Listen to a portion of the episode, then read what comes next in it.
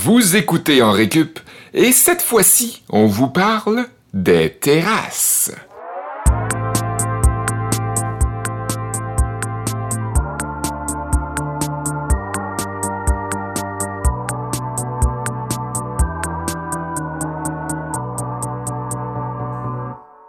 Super. Kevin Breton, très heureux de vous retrouver, vous tous, chers fidèles auditeurs et fidèles auditrices, avec moi mes deux acolytes habituels pour ces journées de rattrapage de connaissances, c'est-à-dire Olivier Bradette. Salut Olivier. Salut, ça va bien?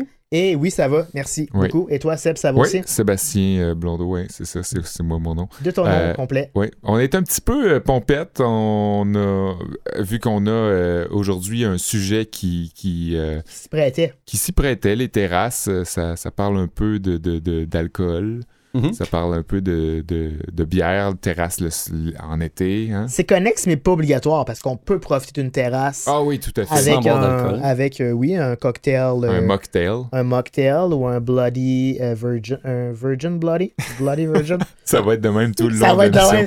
moi qui mal nomme des drinks on voulait parler de terrasse parce que c'est le printemps puis euh, on a eu une bonne idée parce qu'en récup on notre modèle typique de journée de course c'est en fonction des matières scolaires habituelles mais qui dit matière scolaire et qui dit école dit formation professionnelle parce que Ah oui. c'est souvent euh, l'aboutissement de, de- de- de- de notre parcours scolaire. Puis on voulait parler de formation professionnelle avec une femme sur le terrain qui connaît ça, les terrasses et la bière. Donc on a invité Gabrielle Provo qui est avec nous en studio aujourd'hui. Salut les gars, Allô? Salut Gabriel. enchanté. Ben, bienvenue, très merci. content d'être ouais, très content d'être avec. Ouais, vous. c'est super cool. Avec toi, on va parler du métier de waitress, un, un métier qui te, qui te tient beaucoup à cœur. Absolument. Pour- Pourquoi? Ben, en fait, c'est. Comment je peux dire? C'est c'est un lien de, de, de plaisir avec les gens ou est-ce que justement tout le monde passe une journée euh, euh, tum- comme tumultueuse? Ouais. Ouais, du moins, tout le monde a- tout le monde travaille, tout le monde a comme les stress de la vie Tout le monde est à quotidienne. bout. Et là, ben, quand c'est le temps d'aller prendre une bière, mais c'est le temps où est-ce que tu déplugues, puis c'est là que j'arrive en jeu, puis je dis, hey, ça va bien aller, puis c'est, c'est, on va passer un bon moment Un peu ensemble. comme un ange gardien. Moi, je serais pas prête à dire ça. Mais c'est un peu comme la, la tourne d'Éric La barre tendresse. La barre tendresse. Ouais, Ah, ben, je pense oui. qu'il y a. Celle qui me sert de fort et qui me sert le fort. Ouh, ouais. C'est pas moi qui le dis, c'est Eric Lapointe. C'est la son fameuse, la fameuse poésie de Eric. Euh, Mais, et, et euh, son auteur, c'est quoi? Roger Tadros? C'est ça, le, le- Roger Tabros? Pourquoi? Tabra. ben, tab Tabros, parce qu'on parle de bar, là. C'est- J'ai dit, Qu'est-ce qui vient de se passer? Mais c'est le vieux monsieur qui, qui écrivait les chansons d'Éric Lapointe. Ah, ok. Il fallait que tu le précises parce que Ben, dans, la, l'auteur. dans la culture générale des gens, Roger Tabrosse, ça dit strictement rien. Là. Bon, Hey, je vais aller remplir ma gourde. Écoute, il y a pas de problème. dire, Gabriel était bien parti. Ben, très heureux de t'avoir. Oui, je suis contente d'être à l'émission aussi. Très heureux que tu sois ici. Sébastien, on va commencer la journée de cours avec toi aujourd'hui. Ouais, ouais, un petit euh, cours de, de français parce que c'est- c'est beau euh, dire terrasse puis Ouais. dire oh je vais sur une terrasse, mais sachons-nous euh, qu'est-ce que ça veut dire en fait? C'est quoi le mot terrasse? Euh, On n'a pas poussé euh, le- le- le- la réflexion plus, plus loin que ça, hein, donc Quelle est euh, la différence entre une terrasse et un patio? ben oui c'est ça. Ou Il y a une un galerie, deck. oui. Parce qu'à la, à la maison, on dit pas je vais sur la terrasse. Ou un On- perron. Ra- très rarement, du moins. Je vais Un sur la balcon. Un perron. Un perron ou un balcon? Un Nourris parvis. ton... Un parvis. c'est ça. Nourris ton balcon, il va venir chier sur ton perron. C'est ça l'expression? Non, pas. C'est pas ça. C'est un autre nom de famille, je pense. On parle de. on va parler de terrasse, donc on va parler de bière nécessairement avec toi, Olivier, dans un cours de culture brassicole. Culture brassicole, où on va voir un peu l'histoire puis l'évolution des microbrasseries au Québec. Puis je suis certain que, Gabriel, tu pourras, tu pourras, euh, compléter ce que, ce que j'ai apporté comme Absolument. matière. On va voir comment ça a grandi tout ça euh, en très très peu de temps ici au Québec. C'est franchement intéressant. On est dans une belle époque pour ça. Moi, en tout cas, moi, je suis très satisfait en tant qu'amateur de bière, puis je pense qu'on l'est tous autour de la table. Puis même que Mathieu, notre technicien, est un fidèle amateur de bière. Il me confiait d'ailleurs lui-même qu'il était un fidèle amateur, très spécifiquement de la double blanche. On va également dans la journée de cours, le dernier cours qui est à l'horaire aujourd'hui. C'est un cours d'urbanisme. Je vais vous expliquer la fine distinction à faire entre une terrasse et une contre-terrasse, une distinction fine Ben, mais ô combien importante. Tout ça aujourd'hui au menu pour en récup les terrasses. Et oui, on commence ça avec un petit cours de français. hein. Le matin de la, de la journée scolaire, un petit cours de français, ça commence bien habituellement. Euh, Gabriel, as-tu des souvenirs de, de cours de français à l'école? Euh, ça, fait un, ça fait un bon moment que je suis pas allée à l'école hein? euh, de, Ouais. de manière Ben, très sincère. Nous tous aussi, c'est pour ça qu'on fait l'émission, je pense. hein, Oui, pour, on. De, de manière nostalgique. Oui, de manière ouais. nostalgique. Alors, sachez, euh, messieurs, mesdames, que euh, terrasse est un mot euh, féminin, un nom féminin, euh, dérivé du latin terra. Et c'est pour ça que terrasse prend deux R, parce que terra euh, prend deux R comme terre, comme Mhm. le, nom latin de terre, terra. Euh, on définit le mot terrasse comme une levée de terre mise à niveau ou un terre-plein en plein air. Par extension, un terrain ou un espace près d'un établissement ou un grand balcon. Donc, tout ça, ça peut être une terrasse. On peut aussi référer à la plateforme faisant office de socle pour une statue. Ça peut aussi être une terrasse. Ah oui. Ou encore une toiture plate sur une maison. Ça aussi, on peut appeler ça une terrasse. Genre un toit sur un bar, mettons. Ou... Ouais, ou sur ta maison. Mettons, tu as une maison avec un toit plat. OK. Ben, ça peut être. Est-ce que ça doit nécessairement être le toit de l'immeuble, le- l'étage le, plus supérieur de l'immeuble, ou si tu as une structure de 8 étages et au sixième étage, tu as une structure plate et tu y installes un patio, est-ce que là, ça se qualifie comme terrasse? Mettons le Burj Khalifa. Mais moi, j'allais plus dire, mettons, la station SAT, euh, Société des arts technologiques, Ouais. là où on a Ben oui. élaboré ce projet Ben oui. de podcast. Oui, oui. Ça se qualifie de terrasse. Ouais. Le- le- Henri Cup est né sur euh, la terrasse euh, de la SAT en partie. C'est Ouais, vrai, fait que c'est un bel hommage qu'on fait aujourd'hui. Mm, mm. Oui, puis on peut aussi nommer une terrasse euh, un jardin euh, qui est aménagé en esplanade. Ça aussi, ça peut être euh, une terrasse. Ou encore, quand on fait référence à des plantations en agriculture, on peut dire, par exemple, qu'il y a des terrasses de vignes, Donc, De riz aussi. de riz, des terrasses de riz. donc, ça peut être à plein de niveaux, autant dans le d'ordre domestique que d'ordre architectural, que d'ordre agriculturel.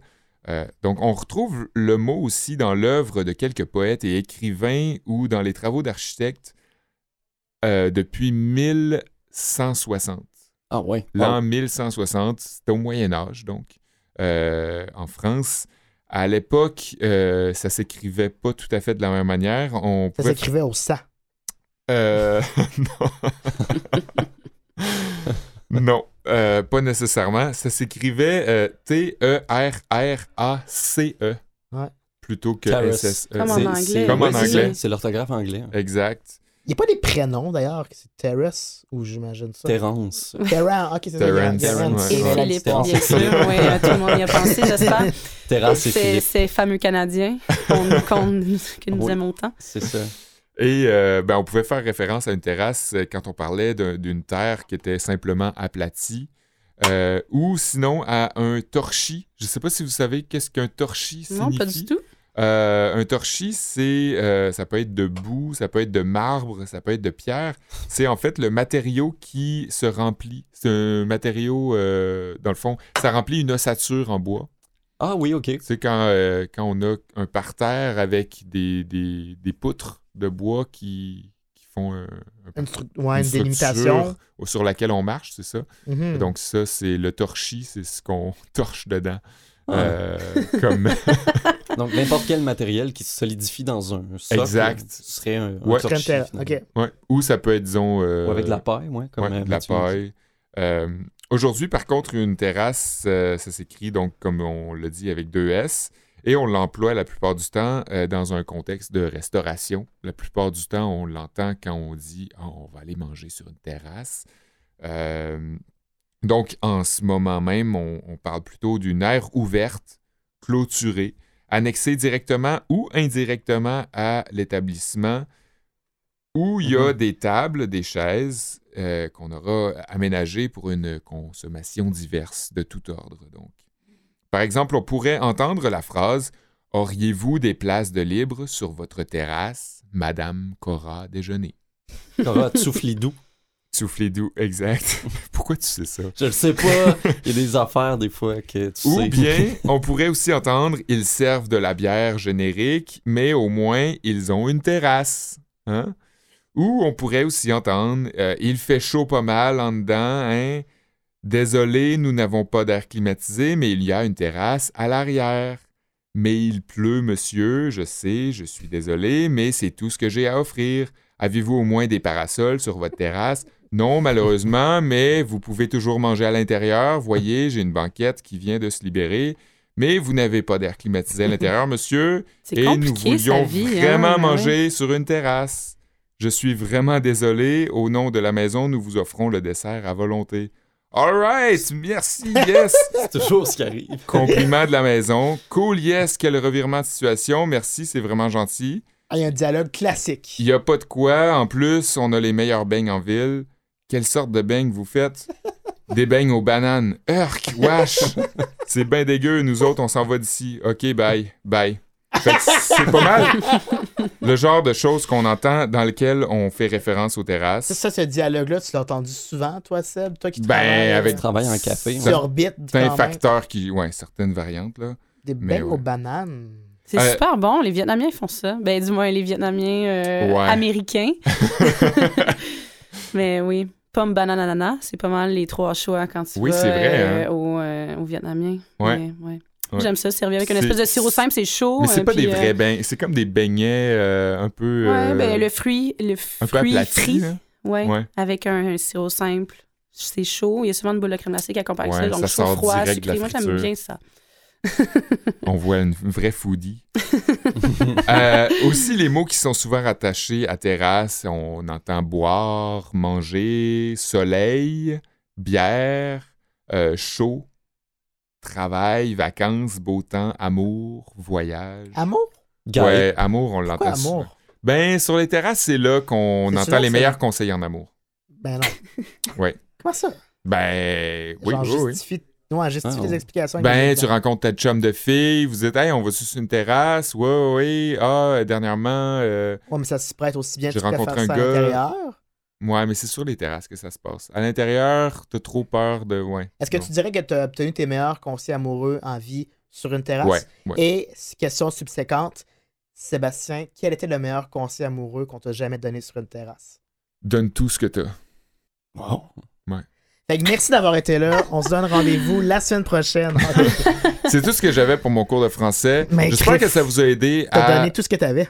Ouais, j'ai donné tout ce que j'avais. J'espère que ça vous a aidé à euh, comprendre ce que c'est une terrasse du point de vue d'un francophile. Et euh, Oui. Ben, je pensais que tu allais nous parler d'une pièce de théâtre qu'il avait lue sur une terrasse. ouais, mais il y en avait trop, j'ai pas pu Il y en avait choisir. trop. Je pense qu'il l'a fait, là, la pièce de Ah Oui, théâtre. c'est c'est La clairement pièce de théâtre, c'est ce que tu nous as euh, rédigé, lu à haute voix. Merci Seb pour le cours de français. Notre invité de la semaine, euh, Gabrielle Provo, est une autoproclamée waitress, Absolument. spécialiste C'est vrai. dans le domaine de la microbrasserie et aussi grande voyageuse. Oui. Fait que je vais profiter de ton expertise en beignets euh, Vietnamien. vietnamiens pour nous dire est-ce qu'en anglais on dit terrace ou Non. on dit patio? Ouais, ben, patio. j'aurais l'impression qu'ils disent Patio. patio, ouais. Patio? Ouais, mais moi, personnellement, je dis terrasse aussi. Would you like to sit on the terrace? Puis ils comprennent, puis tout le monde est heureux. Ils Puis à Montréal, on dit terrasse. Ça a quelque ça. chose, j'imagine, aussi de- d'exotique à l'oreille d'un. Peut-être. Ben, mais quelle est la raison de voyager si ce n'est pas qu'être exotique? Exactement. Euh, ça. Le taux de change est super favorable au tourisme américain en ce moment. Ça fait qu'il y en a beaucoup en ville. Euh, puis ils sont contents. Eux autres, ils arrivent à Montréal, puis là, on leur parle en français, puis il y a du tartare partout, puis ils sont contents. Question de, de justifier ta présence à ce podcast-là.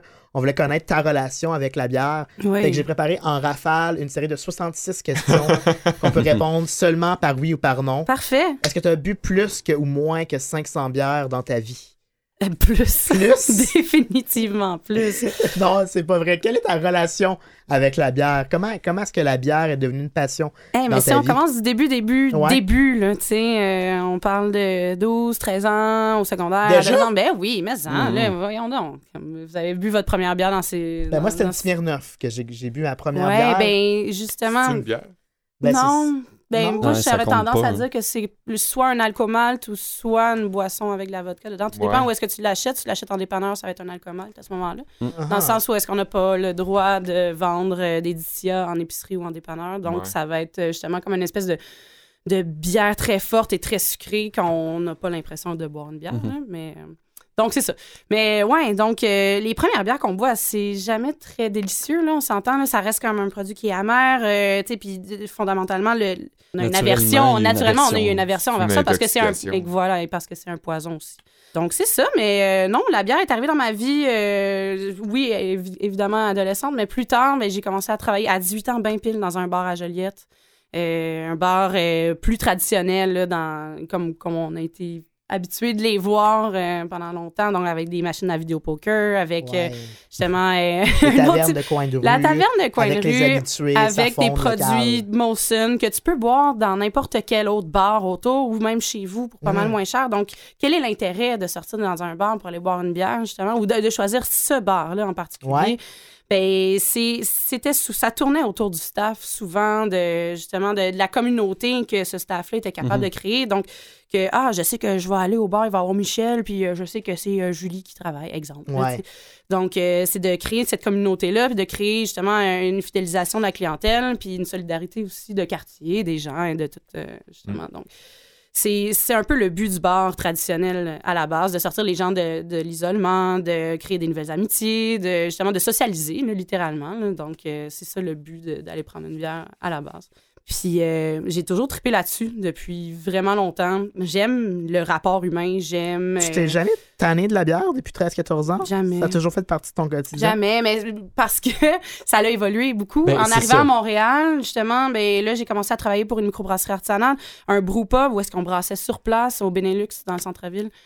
Euh, puis là, j'ai fait comme, OK, wow, mais il y a le travail d'un artisan en arrière de ça. Il y a, a- a quelqu'un qui fait des recherches, qui va chercher des ingrédients justement euh, précis, qui a une idée en tête, euh, qui va émettre une poésie autour de ça. Et puis, tu sais, il y a un, un processus artistique autour de ça. Puis je trouvais ça vraiment intéressant justement de, de mettre ça à l'avant-plan aussi dans mon service, de faire comme, hey, justement, tu viens boire cette création-là qui, qui vient de quelqu'un, puis donc euh, je me suis mis à triper là-dessus, puis justement, puis toute la, comment je peux dire, à, à quel point c'est vaste, à quel point, euh, même si tu recrées une recette de bière qui est, qui est presque les mêmes ingrédients et tout, mais whoop, euh, justement, il a fait euh, un peu plus chaud dans le fermenteur, donc là, ça a sorti de telle manière Ouais. aussi ça, donc c'est toujours euh, c'est en constante évolution, c'est jamais pareil, il y a toujours quelque chose à dire autour de ça, puis, Ouais. puis de manière très sincère, j'en parle pas vraiment souvent, mais ça élimine un peu le small talk de serveur aussi, Ouais. dans le sens où euh, salut, ça va, qu'est-ce que tu fais aujourd'hui? Ben là, tu peux parler de ton produit, puis moi, j'ai trouvé ça vraiment excellent de, de, de faire ça. Ça puis- rehausse la qualité des discussions avec les consommateurs parce que là, plutôt Oui. que de parler de, le- la pluie du beau temps, tu peux parler du produit qui vient payer. Absolument, mais ça l'ouvre des portes beaucoup. Puis là, à un moment donné, ben oui, tu peux arriver dans quelque chose de peut-être un peu plus euh, intime avec la personne, ou Oui. plus personnel. là. Mais c'est la porte d'entrée vers. euh, Absolument. mais tu peux. Puis, tu sais, il y a une grande fierté là, de travailler pour ça aussi, de dire, hey, moi, j'ai un produit unique, je travaille en brewpub, on a ça, c'est une exclusivité, il faut la boire là maintenant parce que c'est éphémère, parce que dans X nombre de temps, il n'y en aura plus. Seb, euh, moi, j'écoute aussi ton autre podcast euh, sur le café. Ouais. Puis ce que Gabriel nous dit, je sens que j'ai entendu beaucoup de tes invités nous le dire aussi. Ouais. Une fois que tu tombes dans le café, ben c'est comme un trou sans fond, tu sais, positivement. Euh, puis en plus, ben ça devient une source de conversation puis de service à la clientèle hyper positive. Ben, comme n'importe quel produit que tu ingères où tu éprouves du plaisir. Là, Ouais. On parle des sens, ça, ça peut ouais. être la musique, ça peut être vrai. les arts visuels. Tu sais, on, on- ça fait pas si longtemps que ça que qu'on parle des sens plus euh, olfactifs puis gustatifs, justement, parce Ouais. que euh, c'est peut-être plus perçu comme un luxe d'une certaine manière, Mm. ou est-ce que... en fait, toute forme d'art est un luxe aussi, mais là, Ouais. de plus en plus, on s'intéresse justement à- à- au côté gustatif puis euh, Ça olfactif. vient aussi, j'imagine, avec le fait qu'on s'intéresse à d'où viennent nos aliments, puis qui qui les fait, c'est fait local. on- Mhm. Absolument. Donc là, après ça, ben, on, veut, on veut aimer aussi. Il y a quelque chose euh, que je trouve intéressant aussi. Si on parle de gustatif, olfactif, mais dans le sens où euh, on peut enregistrer de la musique, on peut enregistrer des sons, on peut enregistrer des images, euh, mais de recréer ça, euh, c'est ça- impossible. Du moins, c'est très difficile pour le commun des mortels de mettre des mots sur qu'est-ce qu'ils expérimentent parce que c'est pas c'est pas enregistrable non Mhm. plus, tu sais. Fait que euh, Puis tu disais tantôt que, bon, il y a eu tout un changement aussi. C'est c'est vrai que ces années-ci, c'est vraiment effervescent. Toi, comment justement t'as développé ta connaissance puis ton expertise par rapport euh, aux produits euh, brassicoles, J'ai suivi quelques formations ici et là, euh, soit avec euh, Mirella Amato, que j'aime beaucoup, qui nous avait enseigné justement une formation sur les défauts de fermentation, les défauts de bière en général, que ce soit au niveau du service ou même au niveau de la fabrication.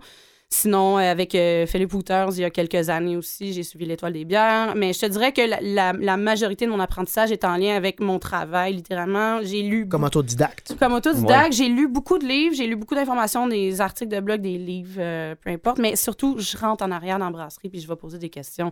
Je dis, hey, ça, euh, ça me fait penser à ça. Est-ce que j'ai raison? Comment? Pourquoi? Qu'est-ce qui s'est passé? Puis justement, c'est juste au day-to-day, à tous les jours, où est-ce que je vais poser des questions, où est-ce que je vais parler avec les brasseurs, où est-ce que justement je. T'es curieuse? Ben oui, ben oui, absolument. Puis toi, ta passion, c'est devenu ton métier, là. Ouais. Euh, c'est pas beaucoup de personnes qui peuvent se targuer de ça. Mm. Ça vient avec un paquet d'avantages. Euh, mais je me demande, est-ce que ça vient aussi avec des désavantages de déformation professionnelle où tu n'es plus capable maintenant d'apprécier une bière simplement pour te désaltérer? Parce que tu vas toujours être en mode analyse, d'analyser la bière. Ben, je te dirais que oui. Ce qui est fantastique avec la bière, c'est que ça enivre. Ça fait qu'après un bout de temps, tu t'en rends plus compte. mais À la sixième bière, tu analyses mais, plus mais trop. c'est- un des- c'est ça, dans le sens où euh, quand tu es en mode travail, en mode analyse, ben d'où le fait que justement les sommeliers vont cracher le vin, mais tu veux pas justement te t'altérer. Oui, je suis rendue difficile d'une certaine manière où est-ce que je vais spotter des défauts assez rapidement. Je suis pas je suis pas là pour chialer, souvent j'arrive dans un bar, je vais prendre une bière justement, ben je vais la boire puis je vais commander d'autres choses, puis c'est comme ça, puis on continue. Plus Puis, capable euh, de boire une quille d'O'Keeffe sans, sans déceler tous les défauts C'est qu'il y a dans cette Ben, bière. au contraire, il n'y a pas de défauts dans ces bières-là. Ils sont super bien faites, c'est juste que c'est pas très bon. Ouais, Mais- ouais, Ben, du moins, c'est insipide. tu sais, C'est c'est juste ça. Il n'y a pas de caractère, il n'y a pas, il y a pas de personnalité. Ce qui, à mon avis, est un Euh, défaut. Mais je vois ce que tu veux dire. Je oui, vois oui. très Mais bien la que tu recette de base est respectée. C'est Ben ça. oui, juste fait. que la recette de base n'est pas bonne. Ce, ce sont, des- ce sont des bières qui sont très bien faites, qui sont très droites, mais c'est juste qu'il n'y a pas de personnalité. C'est Mhm. plate. Puis ça ne. Pour moi, ça n'a juste aucun intérêt. Oui, absolument. Cet intérêt-là est en train de passer de plus en plus vers les bières de microbrasserie. Mhm. Toi, depuis que tu as commencé à travailler, qu'est-ce que tu remarques chez les gens qui viennent? Est-ce que les gens posent plus de questions? Est-ce qu'il y a plus de demandes pour Ben, avoir ce genre de produit-là? Plus de questions, mais surtout moins de questions. D'une certaine manière, Ok. où est-ce que les gens ils vont rentrer dans le bar, puis là, je vais leur dire Hey, euh, moi, j'ai une super bonne IPA ou j'ai une saison au menu aujourd'hui, puis ils- de moins en moins de personnes, tu sais, quand tu leur dis Hey, j'ai une ale, mais c'est quoi? Ah, euh, ouais. Dans le sens où ils, ils Ouais. savent déjà de fac- comme qu'est-ce qu'ils veulent boire, qu'est-ce qu'ils aiment, et les, le consommateur est de plus en plus éduqué là-dessus, puis tant mieux. Ben oui. Tant Tu passes à un autre niveau. Ben oui, puis euh, ben aussi, puis c'est juste plus facile pour moi parce que l'éducation est, est déjà faite. Mais là, on parle d'un contexte montréalais aussi, on s'entend. Ouais. Euh, dans d'autres euh, environnements, mais c'est pas la même chose, c'est sûr. L'appréciation du produit, mais aussi la, la valorisation du métier de waitress. On Ouais. t'entendre parler là-dessus. Euh, c'est comme un métier euh, extrêmement vieux, Ouais. avec une réputation à géométrie variable en Mhm. fonction de où on se trouve. Euh, sur toi, comment est-ce qu'on peut valoriser ce métier-là? C'est le plus vieux métier du monde, je pense. hein. Ouais, après prostituée. C'est pas ça? Mais- Kevin est gêné en ce moment, on le voit pas à la maison. Mais euh, comment on peut le valoriser? Euh, bonne question. Je te dirais que euh, les temps changent. Puis pendant vraiment longtemps, du moins, c'est ce que j'en ressentais quand j'avais justement euh, 18, 20 ans, 22 ans. On me disait Ah, mais là, toi, euh, tu, tu- tu parles bien, t'es intelligente, qu'est-ce que tu fais là? Puis euh, comme c'était un, une espèce de gaspillage d'intelligence, dans Ouais. le sens où hey, tu pouvais, euh, toi, là, tu pourrais faire un autre métier ou c'est quoi ton c'est quoi ta vraie job, euh, dans quoi tu étudies? Puis non, moi, ça m'a toujours passionné, j'ai toujours tripé là-dessus, pour Ouais. vrai. Puis ça me faisait de la peine qu'on. Qu'on soit pas capable de le concevoir on comme un métier à part entière. Absolument. Puis rares sont les personnes qui en font un métier pour vrai, dans le sens où c'est souvent un sideline. Euh, et euh, là, il y a une grande partie des serveurs, particulièrement en- dans le milieu de bar, puis particulièrement en microbrasserie, qui sont des artistes. Donc, Mhm. soit qu'ils vont être des acteurs, soit qu'ils ils ont un band, euh, soit qu'ils vont vivre de leur art ailleurs, sauf qu'ils ont besoin d'une certaine stabilité, donc ils sont serveurs. Puis ce qui est, ce qui est très connexe, là, parce qu'on parle encore des sens. Donc, euh, ce sont des gens qui tripent sur les arts, sur les sens, sur la, la perception de, de- de leur entourage, puis du plaisir aussi, on s'entend. Là. Euh, Mm. Et donc, euh, évi- évidemment, mais ce, ce métier-là est très connexe. Puis je pense qu'à la base, je suis moi-même une artiste, mais puis que j'ai juste de tout donné pour, pour ce métier-là parce que ça me fait plaisir. Parce que Parce ben, j'adore Tu ça. donnes tout. J'adore ça, j'adore ça. Puis moi, tout le monde qui rentre dans mon bar, c'est bienvenue, on va avoir du fun ensemble. Puis ça me fait tellement plaisir que cette personne-là, elle ait passé une journée de marde, puis qu'elle vienne s'asseoir, puis je fais comme, hey, pour vrai, là, tout est cool. Tu bois ça, c'est cool. Yeah, tu sais, euh, puis qu'elle n'a rien à penser. Puis c'est mon impact sur le bonheur d'autrui. Tu sais, euh, et ce à tous les jours. Ouais. Maintenant, tu, tu qualifierais ou tu situerais comment le rôle des femmes dans le domaine brassicole au sens large? Est-ce qu'ils sont confinés à ce rôle-là de psychologue aidante derrière le Non. comptoir ou s'ils peuvent, comme on le voit de plus en plus, s'introduire d'ailleurs dans la fabrication de la bière puis la commercialisation de ce- de celle-ci? Ben oui, absolument. Puis il y a beaucoup de femmes dans le milieu brassicole, plus Ouais. qu'on le pense. Ce n'est pas une majorité, mais il y, en- il y a de plus en plus de femmes. Euh, cependant, elles sont pas très loud. Hein? les femmes vont pas le crier sur tous les toits. Ils vont pas euh, mettre, ils vont pas se créer des personnages Facebook pour dire comme, hey, moi, je vois, de, je brasse de la bière J'ai autre. mis là. deux leveux. là. Ouais. Bon, je ne connais pas. Mais ouais, c'est ça. Donc, ils sont moins loud, ils vont moins euh, en parler, mais oui, elles sont là. les... et, du moins, ce que j'en entends euh, en commentaires externes, les femmes sont très méticuleuses, sont très.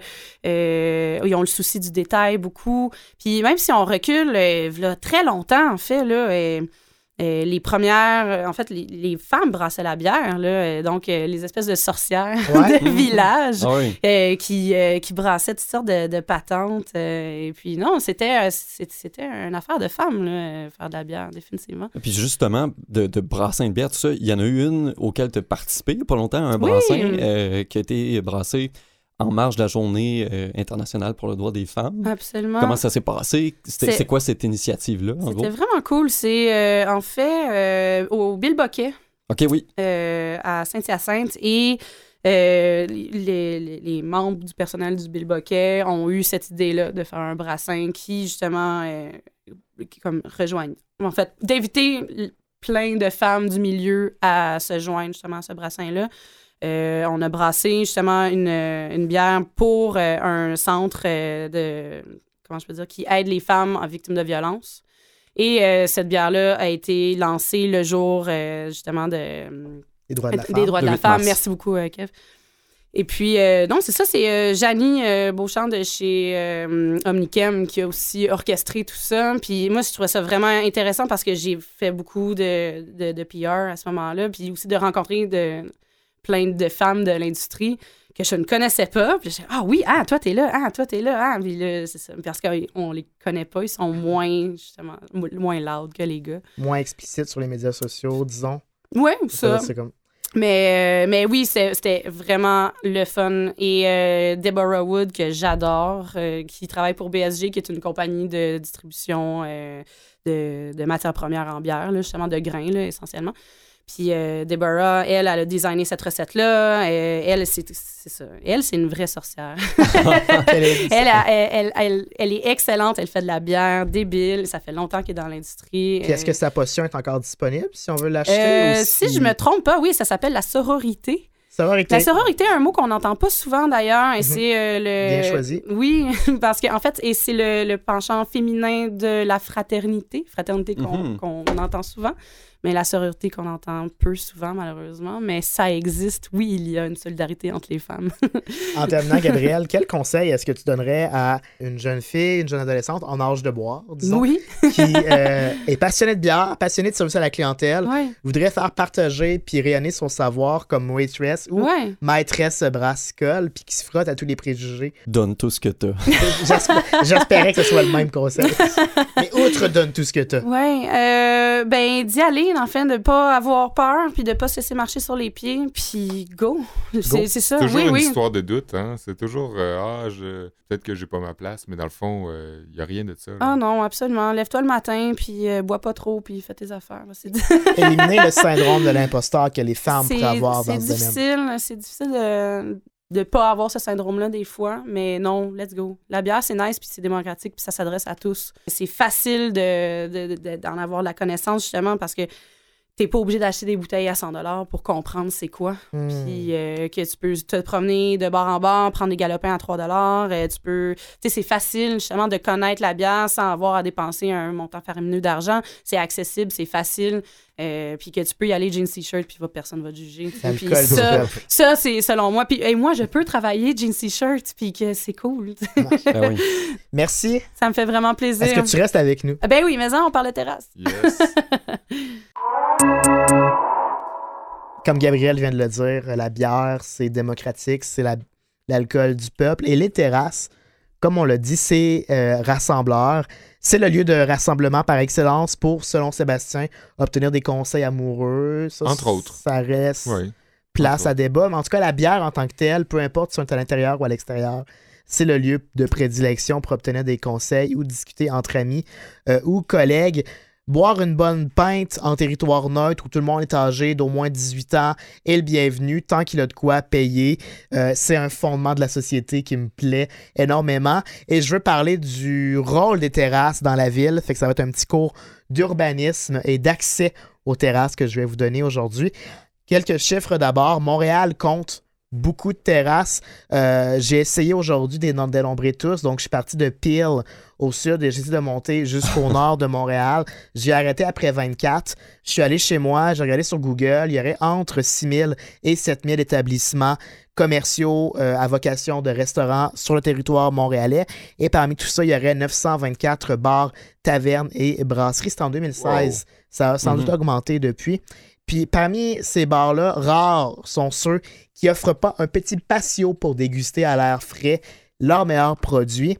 Puis c'est rare que Montréal peut se targuer de quelque chose en matière d'accessibilité. Ses rues sont pas super accueillantes pour des piétons en fauteuil roulant, pas plus que son métro ou ses commerces.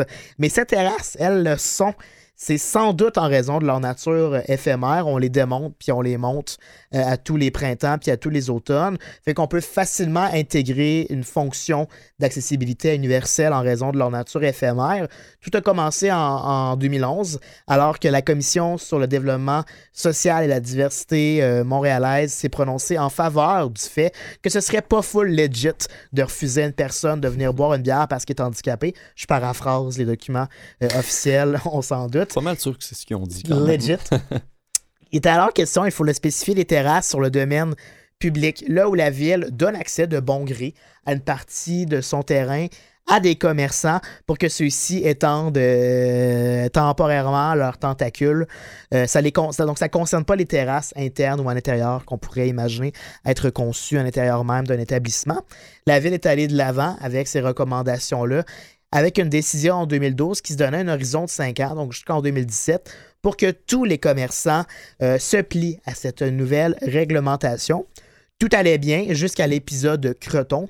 Euh, cet épisode Oui. de Creton-là, c'est le nom d'un propriétaire de, de commerçant de la rue chez Alexandre, sur la rue Peel. Ah, ouais. Euh, on se rappellera sans doute de cet épisode-là, alors qu'au bord des larmes, il avait convié les médias pour se dire dévasté que la ville l'obligeait à tasser de quelques pouces sa précieuse terrasse Et en conformité avec les paramètres de la ville, le poussant ainsi peut-être à la faillite, rien de moins.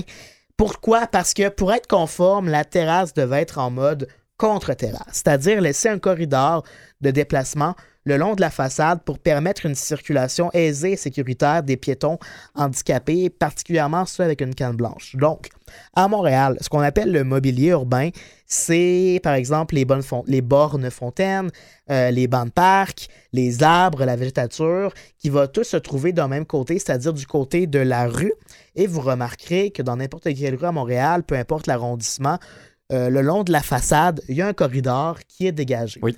C'est pas pour rien, c'est pour permettre une circulation aisée, notamment aux personnes aveugles qui vont utiliser leur canne blanche pour pouvoir se fier à la façade, pour pouvoir s'orienter jusqu'à Ouais. un coin de rue. À leur mémoire aussi, ils vont souvent faire les Tout mêmes à fait. chemins. Donc ils- Ça leur sert change. mémoire visuelle, euh, visuelle sur le plan cognitif, on se l'imagine. Puis ça peut également être un paramètre hyper important pour les personnes en fauteuil roulant, euh, comme moi je suis, qui trop souvent devaient zigzaguer entre le mobilier urbain et les terrasses. Puis parfois, ça pouvait être même dangereux de se ramasser euh, ben, sur la rue euh, pour pouvoir traverser un coin de rue parce que ben, la terrasse et les bancs de parc t'empêchaient de devoir t'empêchaient de pouvoir circuler. Puis là tu devais rebrousser le chemin passer dans la rue à travers les autos pour pouvoir traverser Appeler un taxi. appeler un taxi des fois même dans le pire des Ouais. cas donc euh, ça avec cette réglementation excuse-moi de, Ouais. de couper la parole, mais euh, t'avais pas eu des démêlés avec euh, ce, gars-là euh, de chez Alexandre? Moi, je l'avais déjà croisé dans un bus à un moment donné, quelques semaines après cet épisode-là. Puis euh, il s'en allait visiblement euh, à son travail, puis moi, je m'en allais au mien. Puis il était, sans joke, assis à la place réservée aux personnes handicapées. Ah, mon Dieu, jusqu'au c'est bout. pas des jokes qui est assis là. Comme ça arrive souvent à ben, des gens qui sont assis à l'STM parce qu'ils réalisent pas que c'est la place dédiée aux personnes en fauteuil roulant parce que c'est des, des sièges strapotins. Ben, ou, ou bon, si c'était assis là puis qu'il n'y en a pas, ok, c'est ça, tu oui. dès que quelqu'un rentre avec un fauteuil roulant, tu C'est ça. dégages, tu, tu, laisses la Ouais. place. Puis là, moi, je l'ai regardé, j'ai dit, ben, je vais m'asseoir ici. Puis j'ai vu dans son visage, genre, tabarnak, allez-vous arrêter de me casser mon plaisir? à m'a appelé Radio-Canada. Fait que bref, dans la grande tradition de ces bistrots français, parce que c'est un restaurant français, chez Alexandre, un brin péteux, il souhaitait ré- préserver le, design typique des, des bistrots français, c'est-à-dire avec les terrasses accolées à la façade du mur. Si on se promène à Paris ou dans de grandes villes françaises, c'est comme ça que les, les terrasses sont habituellement désignées, mais la ville lui permettait pas. Il a convié les médias et s'est dit victime de discrimination, maudissant les personnes handicapées qu'il soupçonnait d'être contrôlées, contrôlées par des organes supérieurs. Puis les médias sont embarqués dans le coup à ce moment-là, puis se disaient, mais mon Dieu, ça n'a pas de sens. Une grande institution comme, Comme chez, chez Alexandre, Alexandre. qui va devoir fermer ses portes à cause des personnes handicapées. Au petit pit. On se souviendra tous de la suite.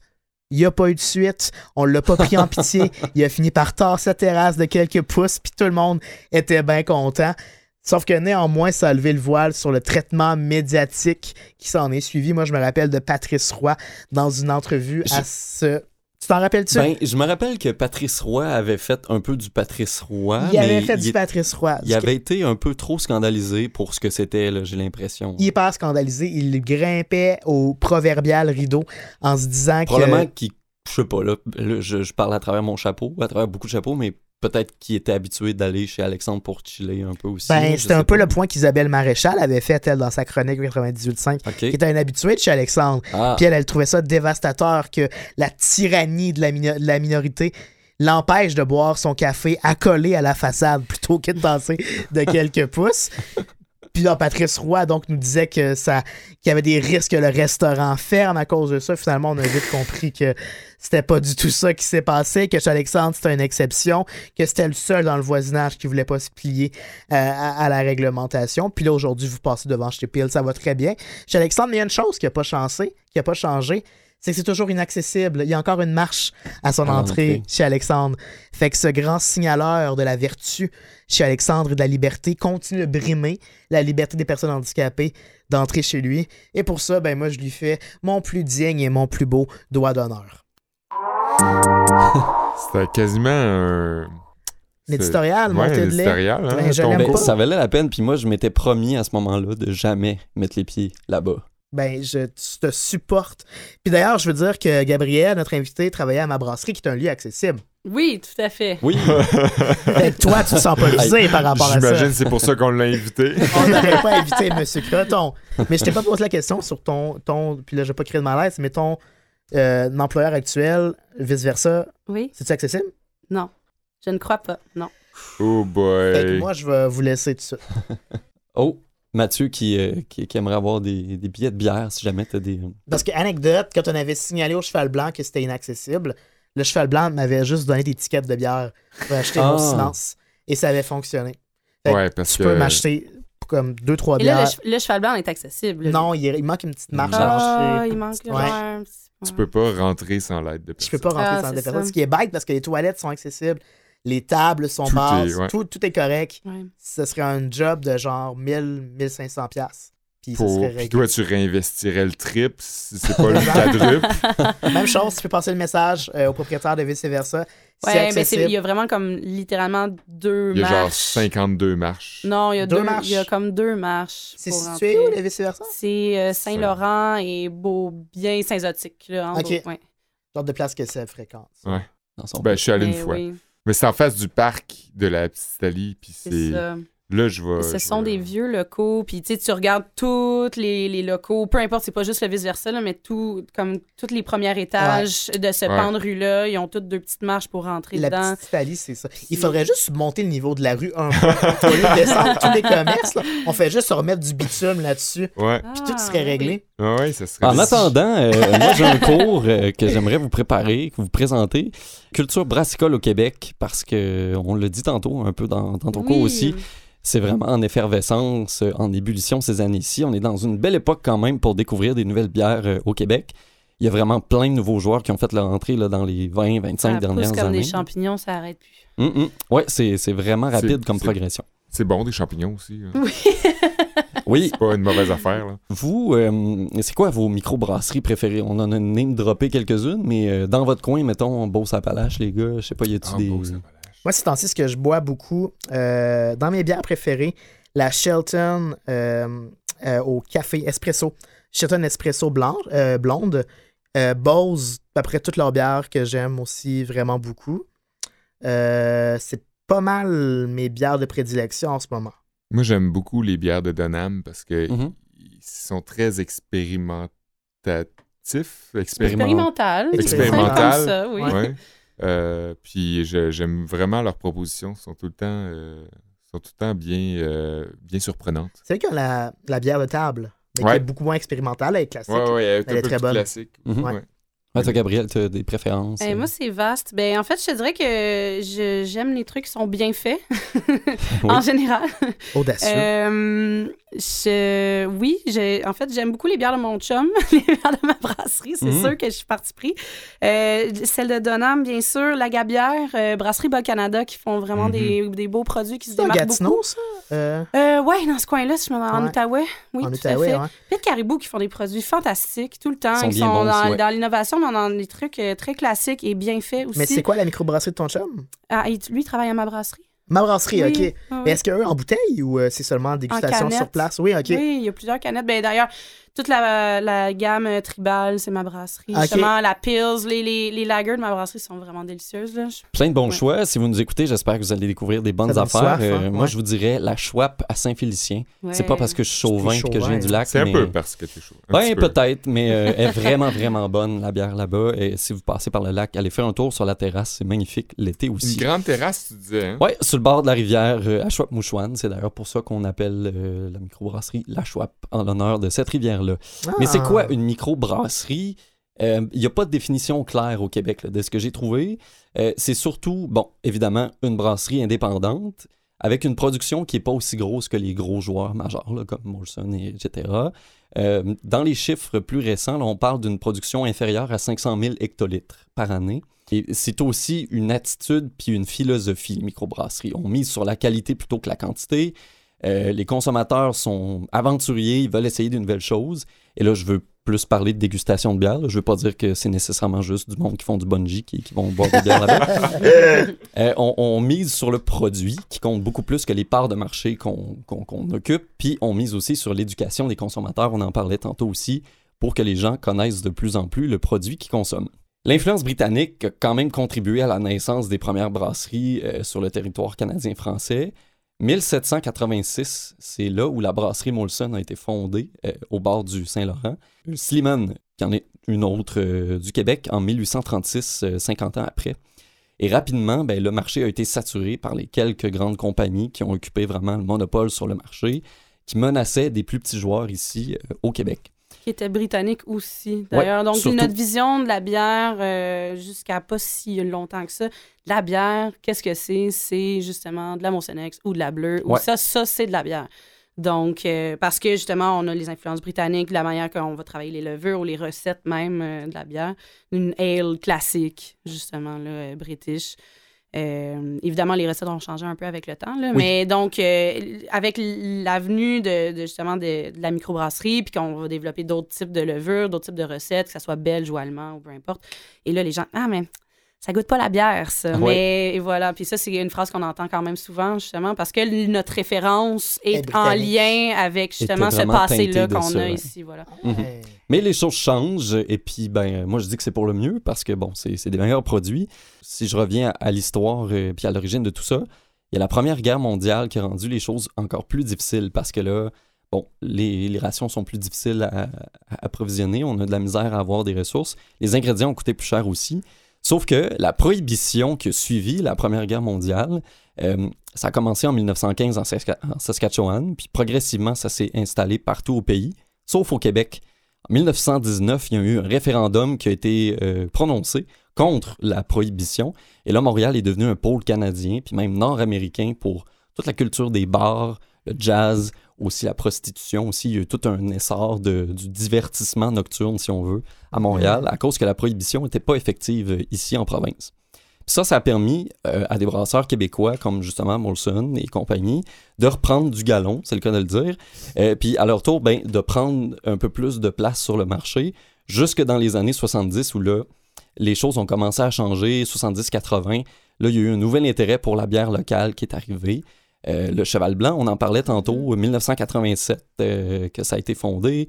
Est-ce que tu Euh, sais, Oli, c'est laquelle la plus vieille microbrasserie au Québec? La Parce que tu plus sais, vieille? Gabriel?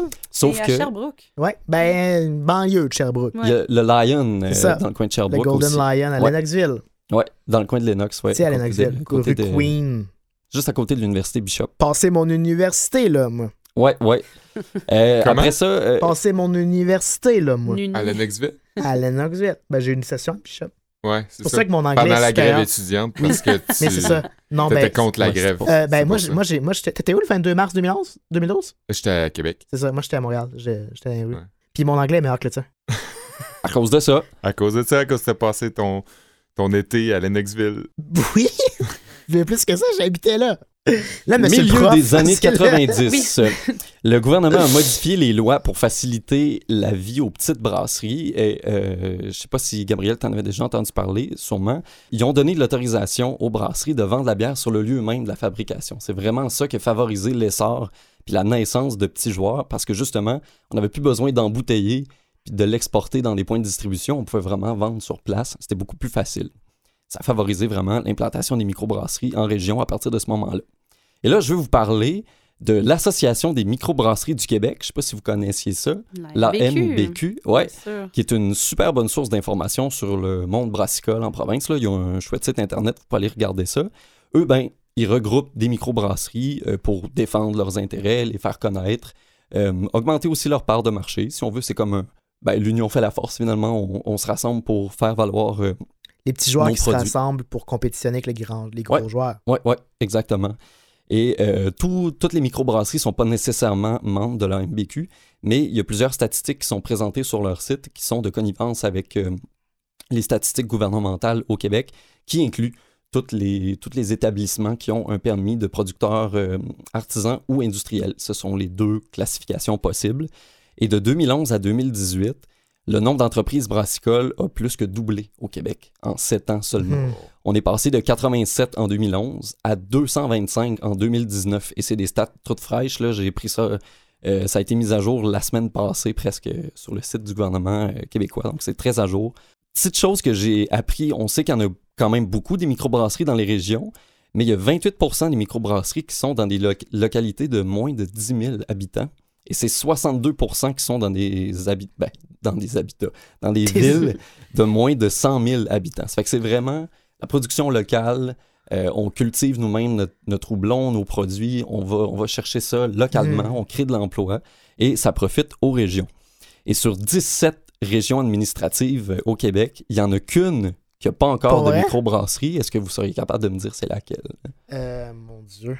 Il y en a une qui en a pas. Des bonnes questions. Je dirais quelque, quelque part dans le nord. Pendant vraiment longtemps, c'était. Laval, mais c'était pas, c'est, ce n'est plus le cas non, c'est plus le cas. Dans le nord-ouest. C'est le nord du Québec, la région du nord du Québec qui n'a Ouais. pas encore de microbrasserie, mais euh, peut-être que ça s'en vient, on ne sait jamais. Et là, petite stat intéressante aussi, Chaudière-Appalaches, il y a neuf microbrasseries comme homologuées. Ça fait une microbrasserie pour 46 600 personnes en Beauce. Moi, puis Seb, on vient de se faire un high five parce qu'on vient de là-bas. Ouais, mais je me fais un high five au Saguenay-Lac-Saint-Jean. Il y a 16 microbrasseries et ça donne une microbrasserie pour 17 200 personnes. C'est la deuxième meilleure proportion, entre guillemets. Là, j'ai tout un effet de pyrotechnie dans le studio, c'est malade. Et euh, ben, si tout ça vous intéresse, parce que franchement, c'est un milieu qui est en effervescence, euh, qui, qui se développe beaucoup, ben, il y a des formations brassicoles qui existent aussi. Euh, si vous êtes passionné comme Gabriel, vous pouvez évidemment apprendre sur le tas, puis vous faire donner des conseils par vos collègues euh, qui sont dans les cuves en arrière. Mais aussi, si vous voulez suivre une formation, on parlait de Lennoxville tantôt, puis de l'Université Bishop, il y a un certificat en deuxième cycle en sciences brassicoles Ah ouais? qui est offert là-bas. Depuis 2016. C'est tout nouveau, des- là, ouais. ça- parce que je te dirais que la plupart des, des gens actifs dans le domaine de la microbrasserie sont presque tous autodidactes. Oui. Ces formations-là, tu t'en allais probablement nommer celle euh, au Collège de la Cité aussi à Gatineau, si je me trompe pas. Il y en a plein, Oui, il y en a, euh, a quelques-unes, mais ça fait à peine cinq ans là, que, que ça existe. Là. Il y en a une d'ailleurs à, à Chicoutimi, si je me trompe pas aussi. à Jonquière. À Jonquière, pardon. Hey, Est-ce que tu vas C'est drôle parce que? Tu sais, à l'épisode précédent, mes parents m'appelaient. Là, ils m'appellent encore. T'appelles, mais tu veux-tu Ouais. répondre? Non, non, je répondrai pas. Je t'appelle toujours les vendredis. ben, je sais pas. On parle que- du lac, là, ça fait que... Ça, déclenche de Tout quoi? va bien, papa, maman, inquiétez-vous pas. Oui, dé- c'est à Jonquière, au cégep. Il y a une technique de production en microbrasserie. C'est de la formation Ouais. continue qui est là aussi. Sinon, il y a l'Institut brassicole du Québec, qui est aussi. euh, L'IBQ à ma brasserie, d'ailleurs, mais oui. Ouais, euh, À oui, c'est ça. Montréal, Ils ont un partenariat avec eux, puis ils ont des formations des fois de quelques jours ou de quelques semaines, dépendant si on veut s'initier ou parfaire ses connaissances dans un des domaines de la microbrasserie. Tu vois ça d'un bon œil, Gabriel, la professionnalisation du métier, toi, ou tu penses que Ben oui. ça devrait rester autodidacte? Ben non, ben non. Fait- et c'est sûr que la bière, là, c'est, c'est de la chimie. euh, Ouais. pour, pour bien faire les choses, il faut être euh, très assidu, il faut, faut euh, bien calculer ses trucs, puis euh, tu sais, tu peux pas y aller euh, random. là. Ça va pas enlever le côté artisanal à la chose. Pas ça. du tout, pas du tout, mais tu sais, puis on peut vraiment comparer comme l'art de la bière avec l'art du pain, si on veut, dans le sens Ouais. où euh, faut, pour, pour faire du beau pain, il faut que ça soit bien fait. Euh, il faut, il faut, faut avoir les connaissances, il faut avoir l'expérience pour. Puis, euh, mais, mais on est encore dans un métier, là, justement. Donc, comme je disais l'autre jour quand on s'est parlé, être cordonnier, tu peux être cordonnier de père en fils, mais tu peux apprendre des cours, puis euh, justement savoir ces techniques-là aussi. Là. Donc, les, les deux se font, mais évidemment, il n'y a pas personne qui perd Puis d'aller à les deux dans peuvent vie, cohabiter à- puis, puis apprendre l'un de l'autre. Bien Puis en sûr. allant à l'école, on se fait des amis aussi. oui. Ben oui, c'est vrai. fait. En buvant de la bière tout court, on se fait des amis, je te dirais, euh, c'est pas mal. euh. Hey, saviez-vous ça? En terminant, je finis là-dessus. Jean Talon a déjà eu sa brasserie. Ben non. L'intendant de la colonie française a eu sa, sa- sa brasserie, ouais. Il voulait inciter la population à délaisser les boissons importées de France pour Et ça stimuler coûtait bien un trop peu, cher euh, d'avoir du vin de France. Là. Ouais. Ça fait qu'il n'y avait pas le choix de faire de quoi ici. Ben oui, puis il essayait, c'est ça, de, de produire euh, des, des bières locales, mais euh, c'était pas très apprécié. Il n'y avait pas un nom encore, pour euh, ça d'ailleurs, genre de la baboche ou quelque chose comme ça. La baboche, ou, qui est un terme péjoratif pour parler de, de bière un peu cheap qu'on Ouais. consomme en grande quantité. Là. Euh, mais après sept ans, sa brasserie a fermé ses portes, euh, Est-ce que justement. tu sais, ça s'appelait, ça s'appelait comment? La brasserie à Tijan, je pense. C'est tout pour aujourd'hui. Ah oui, c'est ce qui met fin à notre épisode sur les terrasses, mais accessoirement les bières aussi. hein. Mhm. Parce qu'on a pas mal parlé de bière, hein, finalement. Beaucoup de bières. Ben, on a, dans nos cours respectifs, Seb et moi, on a suivi le cursus. euh, Ouais, c'est strict. c'est eux autres qui ont, euh, ont débordé, qui ont débordé un peu de la terrasse. Si ça vous intéresse, euh, les bières, la terrasse, la scène euh, des bars à Montréal, il y a une autre émission à, CMS à CSM qui s'appelle Oui, Les bars tendres euh, du vendredi, le vendredi de 14h30 à 16h. D'ailleurs, d'ailleurs Gabri- de Gabriel, tu y participes parfois. tu Oui, oui. exact. Tu J'ai fait, de- j'ai fait une chronique jusqu'à date. Ah, c'est cool. Fait qu'on Mais- vous invite à, à les écouter aussi. Merci d'avoir été à l'écoute. On espère qu'on vous a donné plein d'idées de, de, de chouettes bières à aller essayer. Évidemment, si vous nous écoutez en conduisant, euh, buvez pas. Non, puis la semaine prochaine, on va parler d'un sujet qui me tient particulièrement à cœur, La mode. la mode. Parce que je suis une personne très à la mode. Merci à Mathieu Tessier, notre euh, technicien de retour aujourd'hui à l'émission. Oui. Merci à notre invité de la semaine, Gabriel, d'être venu nous parler de terrasse et de bière avec autant de verve et de passion. Bonne terrasse vraiment à, à tout le monde parce que Oui. là, ça s'en vient, ça commence, puis c'est une éclosion, hein, parce qu'on va sortir de notre espèce de marasme d'hiver, puis c'est un peu ça que ça symbolise aussi. Ouais. La terrasse, c'est La renaissance. Hey, yeah, oui, c'est ça. Mhm. On peut être dehors, on est bien, puis c'est c'est tout ce que ça implique. Là. Autant l'acoustique de Mhm. l'extérieur versus l'intérieur. qui Exact. fait du bruit. On a comme des ambiances sonores euh, de notre technicien Mathieu qui semble être le bruit d'une bière est qui en train de. Ah, couler voilà. une bière en régie. Puis si on veut aller te piquer une jasette et de profiter de tes Venez conseils voir au d'urologue, Vice, euh, oui. Versa euh, sur Saint-Laurent. Merci beaucoup, Gabriel. Ça fait vraiment plaisir. Ah. Merci, Seb. À la prochaine. À bientôt. Santé.